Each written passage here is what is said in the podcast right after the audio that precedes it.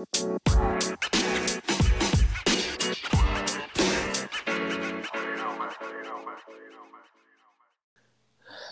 going on, guys? Welcome to the Week 14, Week One of the playoffs uh, recap episode. I'm here with Garrett.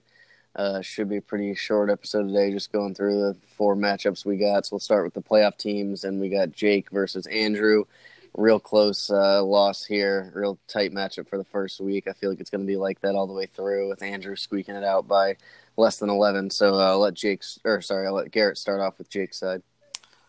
Yeah, I'm not sure Jake's going to listen to this one, being that he's MIA from the group right now. But this is a really tough one, mainly because he saw production about about what you'd expect out of every one of his starters except for James White. Um, just a really weird game, Miami, that saw both him and Sony Michel kind of get shut down. Brady was going a lot more vertical, hit Gronk for a ton of passes and such, but uh, just didn't seem to really see James White that much. Only two catches for 15 yards. But I mean, it's just so tough for him to see 34 out of Kittle, 30 out of Julio Jones, and still lose by 10. And there's really nothing he could have done on his bench. But uh, and it's not like Juju over Dalvin would have saved him either. So it's just it's really on James White here. Yeah, definitely. Um, I, well, I think the big killer here has got to be Emmanuel Sanders going Oh, down because yeah. if you if you look, um, DaeSean Hamilton, who filled in for Emmanuel Sanders' role, put up like 18 points. He had a touchdown, some catches, and he likely would have been over Taylor Gabriel the difference in this game. So uh, actually, it's really I think uh, uh, comes down to Emmanuel Sanders. That's But on Andrew's side, you know, uh, Drew Brees, the kind of a letdown performance, but Mike Thomas still came through. Ty had a surprise monster game, but I mean, the big story here is obviously Mari Cooper. Uh, just another ridiculous game a couple weeks after his first blow up on the Cowboys. Be interesting to see where he gets drafted next year. I mean, I think he's easily a top of the second round guy, back of the first if all the running backs go early. Um, I think he's got a lot of potential. He, you know, if you remember where Dez was being drafted, um, you know, a couple years ago in his prime, I think Cooper is probably better. He's definitely faster, but really just a monster game that you, you have no way to defend against. Um, unless you're uh, playing against my team in my other league, as I told Garrett, where I had Cooper and McCaffrey and still managed to lose by 30. So, uh, anyways, other uh, league Sony- alert. Other league. yeah, uh, I had to I had to bitch about it. Sony Michel was another stinker, but again, Andrew pulled out the win here. Uh, you know, really got to had to be sweating bullets there with Jordan Reed going out with zero points, but he managed to squeak it out, and so that's probably also hard to see on Jake's side with a zero and still losing in the playoffs. So, uh, do you have any comments on Andrew's side here? Uh, I think just moving forward, and I guess for next year as well, what do you think about Mark Ingram? Because outside of the two blowout games where they blew out Cincinnati and Philly, and he got to have pretty much his run of touches and yards against bad defenses, he's been pretty, if not average, below average as a running back. How do you think? How do you see his project his production going forward this year and next year? Uh, I mean, the rest of this year, it's not necessarily due to a lack of touches. I mean, he's definitely not getting as many as he was last year because Brees is throwing more, but he's still getting over 10 most weeks, and he's just not doing a lot with it. Um, so, I mean, going forward, I think he's a pretty low floor, low ceiling kind of guy, um, unless he gets the perfect game script. But next year, isn't he in like the last year of his contract? Didn't they pick up his like fifth year, his extra year option this year? Because I remember, I remember last year, if he made the Pro Bowl, it was like a weird stipulation in his contract that if he made the Pro Bowl last year, he could get out of his extra year of his contract. So I think he'll be a free agent next year if they don't extend him. I think he can opt out if he wants to after this year. All right, so I mean that could happen easily. We'll have to see about that. Um, but yeah, I don't know. It'll be tough to see going forward. What do you think? I think he's just become, like you said, very game script and matchup dependent. Those two blow up games happened against Cincinnati, the worst defense in the league, and against Philly, a team that they were just dominating and it's been a pretty below average defense as well. But in games that are competitive, like the Dallas game, this Tampa game, the Rams game, they, he's just like not. He's a he's a factor in their game plan, but he's not, you know, getting as many goal line looks as you would think, or even getting that reception floor. Yeah, I don't think it's ever going to go back to what it was last year. So, Yeah. all right, well, we can move on then. Next matchup we got is Joe versus your dad. Um, not nearly as close of a matchup as it seemed like it was going to be with Seattle D blowing out um, Minnesota. Uh, I mean, your dad definitely got lucky. He could have easily ended up with negative points there and lost the week. But uh, I'll let you start off with Joe's side. Yeah, pretty solid production all around from Joe. Just wasn't enough when facing you know pretty standout performances from both Edelman and Kelce. Um, Aaron Jones overcame a really slow first half to salvage it with a touchdown, a couple catches. But you know, even we expected Tyreek Hill to have a slow game. First half was that way, but despite injuries, really was pretty productive throughout that game. Um, DJ Moore did about what he's been averaging. I think Tyler Boyd, you could argue, is somewhat of a letdown, but with his situation with no AJ Green, Jeff Driskel on the road against Casey Hayward and that, you know, that Chargers defense, I don't think you were going to expect much more out of him.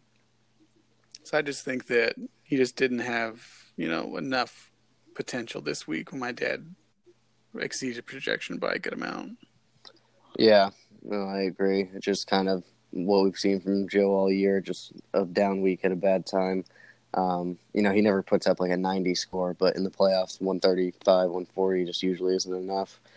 Um, all right. Well, then on your dad's side here, we had Deshaun Watson, kind of a letdown um, against Indianapolis, who was giving up, you know, really the highest completion percentage in the league. But then again, Deshaun Watson isn't really a quarterback who takes what's given to him. He kind of goes for the big play, regardless of what coverage is out there. But also um, keep but, in mind that they were down to having Joe Webb, a quarterback, as a receiver out there for most of the game without Coutee and uh, Ellington. Right. Yeah, that's true too. Um, and Edelman had a big game. Uh, Mike Williams didn't do much, but he did enough to not, you know, kill the team. Jeffery finally came back with, uh, you know, a little bit of a better score, not as big as those huge scores we were seeing when he came back from injury, but again, did enough. Aaron Jones, like you said, got some late points. Spencer Ware did a lot better this week than last, you know, kind of showing that potential he has going forward with, uh, what, like 130 scrimmage yards there, 125. Um, and Kelce, obviously doing Kelce things. LeGarrette Blunt, um, you know, people definitely expected him to have a better game going against Arizona, but he's just kind of not that talented. But uh, yeah, I mean, without Seattle's D going off, it was going to be a much closer game. But you know, last night the Vikings are just kind of in a downward spiral there. Um, but you know, Prescott on your dad's bench going forward, I think um, you know, really useful. Amari's really kind of opened up the field for him, and Zeke with 12 receptions last night just adds to his yardage totals. Um, and then obviously Odell was also the big, uh, you know, story here with him going down on Saturday because he's a little baby bitch. Um, but yeah, I think going forward, your dad has a lot of potential to win the title this year. Yeah, and even Randall Cobb kind of came back. Off, he's been injured for most of the year, never really 100%, but got some pretty obviously not next week in Chicago, but down the stretch, I think teams are going to set out to cover Adams, and he still has that rapport with Rodgers, so that, that could be a better flex option than Blunt at least. Yeah, definitely. All right, we'll move on to the trash bucket teams. Um, we we unfortunately have to briefly talk about oh no what's happened to me yet again. It's uh, you know just just the story of my season here. It's a fitting ending to uh, the champs fantasy, the follow up fantasy season here. But next year, I'm coming for you guys. Um, you know, on my side, Roethlisberger did all right. Larry didn't do much. Demaryius hasn't done anything since the trade. Courtland Sutton was a letdown, even though he's pretty much the only option there. You know, DaeSean Hamilton obviously seems to be more uh, a better fit for the team. Jordan Howard finally had 100 yards, well, I think the first time this season, and still didn't put up a good score. Riddick let down. Burton sucked ever since he had that big blow up game. Richard had his what second worst game of the season, and the kicker even didn't do that well. But I did sub him out for Dan Bailey, who I don't think did. I think what did he get one point? So, I guess I that was a positive move. Uh, and then you know Tennessee, okay, what is that literally my best? Yeah, my highest score outside of the quarterback story as it's been all seasons. My defense. So uh, there it is. yeah, I'll let you take Kurt's side. You sure? You sure you don't want me to talk about your side anymore? Uh, you can say whatever you want to say. No, I'm not gonna not gonna pile on there. Kurt, classic, just kind of sleepwalking into a win here. For some reason, played Ty Montgomery. I guess he's pretty low on running back since he lost Mixon. But uh, I don't know. I probably would have considered Elijah McGuire. But just when you thought that Um, Jamison Crowder was totally useless, and Kurt is picking his Redskins teams. He comes out with a pretty solid game on that one big play, which was just enough to beat Colin, even though Golden Tate did pretty much nothing. I mean, playing it hasn't worked for Jay. It's not going to work for Kurt. Playing both members of the Baltimore Baltimore backfield is just not a good idea. So, not sure what he's going to do going forward, but seems like he's active in the GroupMe. So maybe something's turning around for him in Week 14. Yeah, we'll see. He's coming for that fifty bucks. All right, and then the final matchup this week was Big Old Droopers versus Trash Gordon. Here, I mean, James just skating by. I mean, he did have the highest score in the toilet bowl this week, but uh, skating by with a really shitty score out of George here. Um, I'll let you take James side. Yeah, like you said, just really unfortunate for him to lose Shady McCoy on the first play of scrimmage against what seemed like a pretty solid matchup against the Jets. Tore him up. You know, we talked him up before the week that he had a pretty good matchup against the Jets his first time around. Mahomes had a pretty, you know, I guess below average week by his standards against a tough Baltimore defense. Golladay, just I, I'm not sure. What do you make of Golladay Because it just seems like everything is pointed his way to be that guy, and he just yeah. Really... I mean, this week I would give him a pass because it was Patrick Peterson who's still been a monster, and he Golladay's literally the only talent left on Detroit, so they just sell out to lock him down. I mean, when w- with Marvin Jones and Golden Tate, you know, they when he's facing single coverage, he's an animal. But right now, nobody has given him single coverage, and even if he gets single coverage this past week against Patrick Peterson, it's not not a great matchup. So I think next year with Marvin Jones back, I think he's going to bounce back to form a lot more than he's been the past few weeks. Yeah, I guess that's true. It's a pretty tough matchup individually.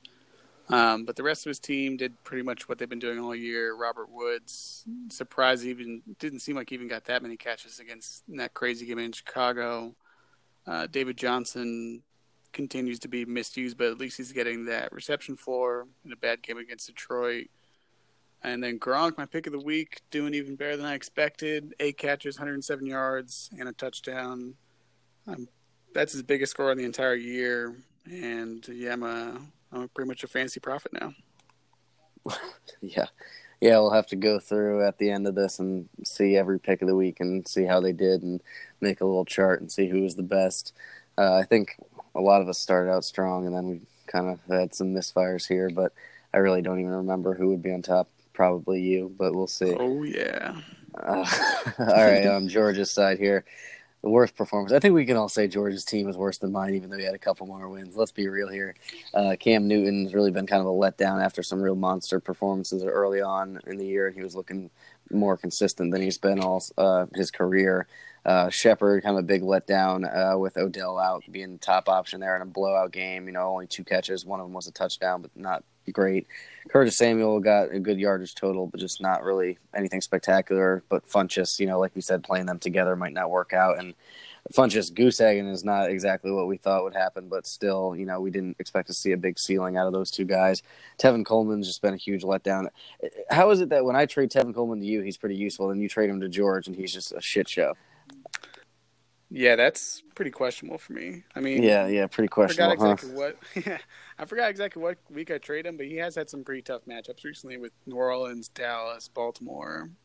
Yeah, but yeah, Lamar Miller, thirty-three rush yards, but some catches and a touchdown to have a pretty solid PPR game. Jimmy Graham, I think you know we talked about in the pre-draft has been touchdown dependent all season, and he's only got two touchdowns, so really just kind of a letdown all season for him. And then Fournette just having a dog shit game against Tennessee. Um, really, just George and I have been suffering all year through some just horrible players and some bad injuries. Do you have anything to add to George's side? Yeah, it's just really unfortunate for him that Fournette decided to have his worst game of the year by far in his one and only meaningful game. Um, part of it was just not a lot of weapons outside of him, but part of it was just like what David Johnson was facing earlier, just trying to ram him up the middle, which I guess he's effective at, but if you can't get him into open spaces and catches or something, he's gonna struggle a lot. Yeah, definitely. All right. Um, unless you have anything to add to any of the matchups, I think we can wrap it up. Like I said, it was going to be a short one with only four matchups this week. Um, you have anything final to add? Uh, not too much. Just realizing that I turned Demaryius Thomas into Keenan Allen pretty much, and that's feeling pretty good right now. Oh, everybody hates you. Keep keep talking. keep talking. Everybody's gonna hate you more than David. What I was what I was Not possible. I was thinking about today how if I hadn't lost to David by 0.9, he wouldn't have had the bye week. However, he did put up and would have probably made it through anyways. But still, would have been nice to make him sweat for it. Oh, David was the point nine game. Yeah, that was the one game that I lost by 0.9 early in the season. Wow. or maybe it was 1.1, whatever it was, I forget. Yep, it was him. Again, well, who, who else would it be? It's the points, the low points against King. He's just had a fucking ridiculous, ridiculous season. Yeah, But well, even while benching my entire team, he does not have even close to the points I have. So yeah, we got to got to keep him coming back every year. You know, he probably would have quit this year if he didn't win. So, all right, well, we'll see you guys for the next uh, matchup preview, where we'll talk about week two of the playoffs and everybody that I hate for making it in. I'll see you guys next week or next episode. see Yeah, you next year. up, see you next Shut year, f- Colin. Yeah, really, for me, it's see you next year because I'm fucking done with this garbage. see you.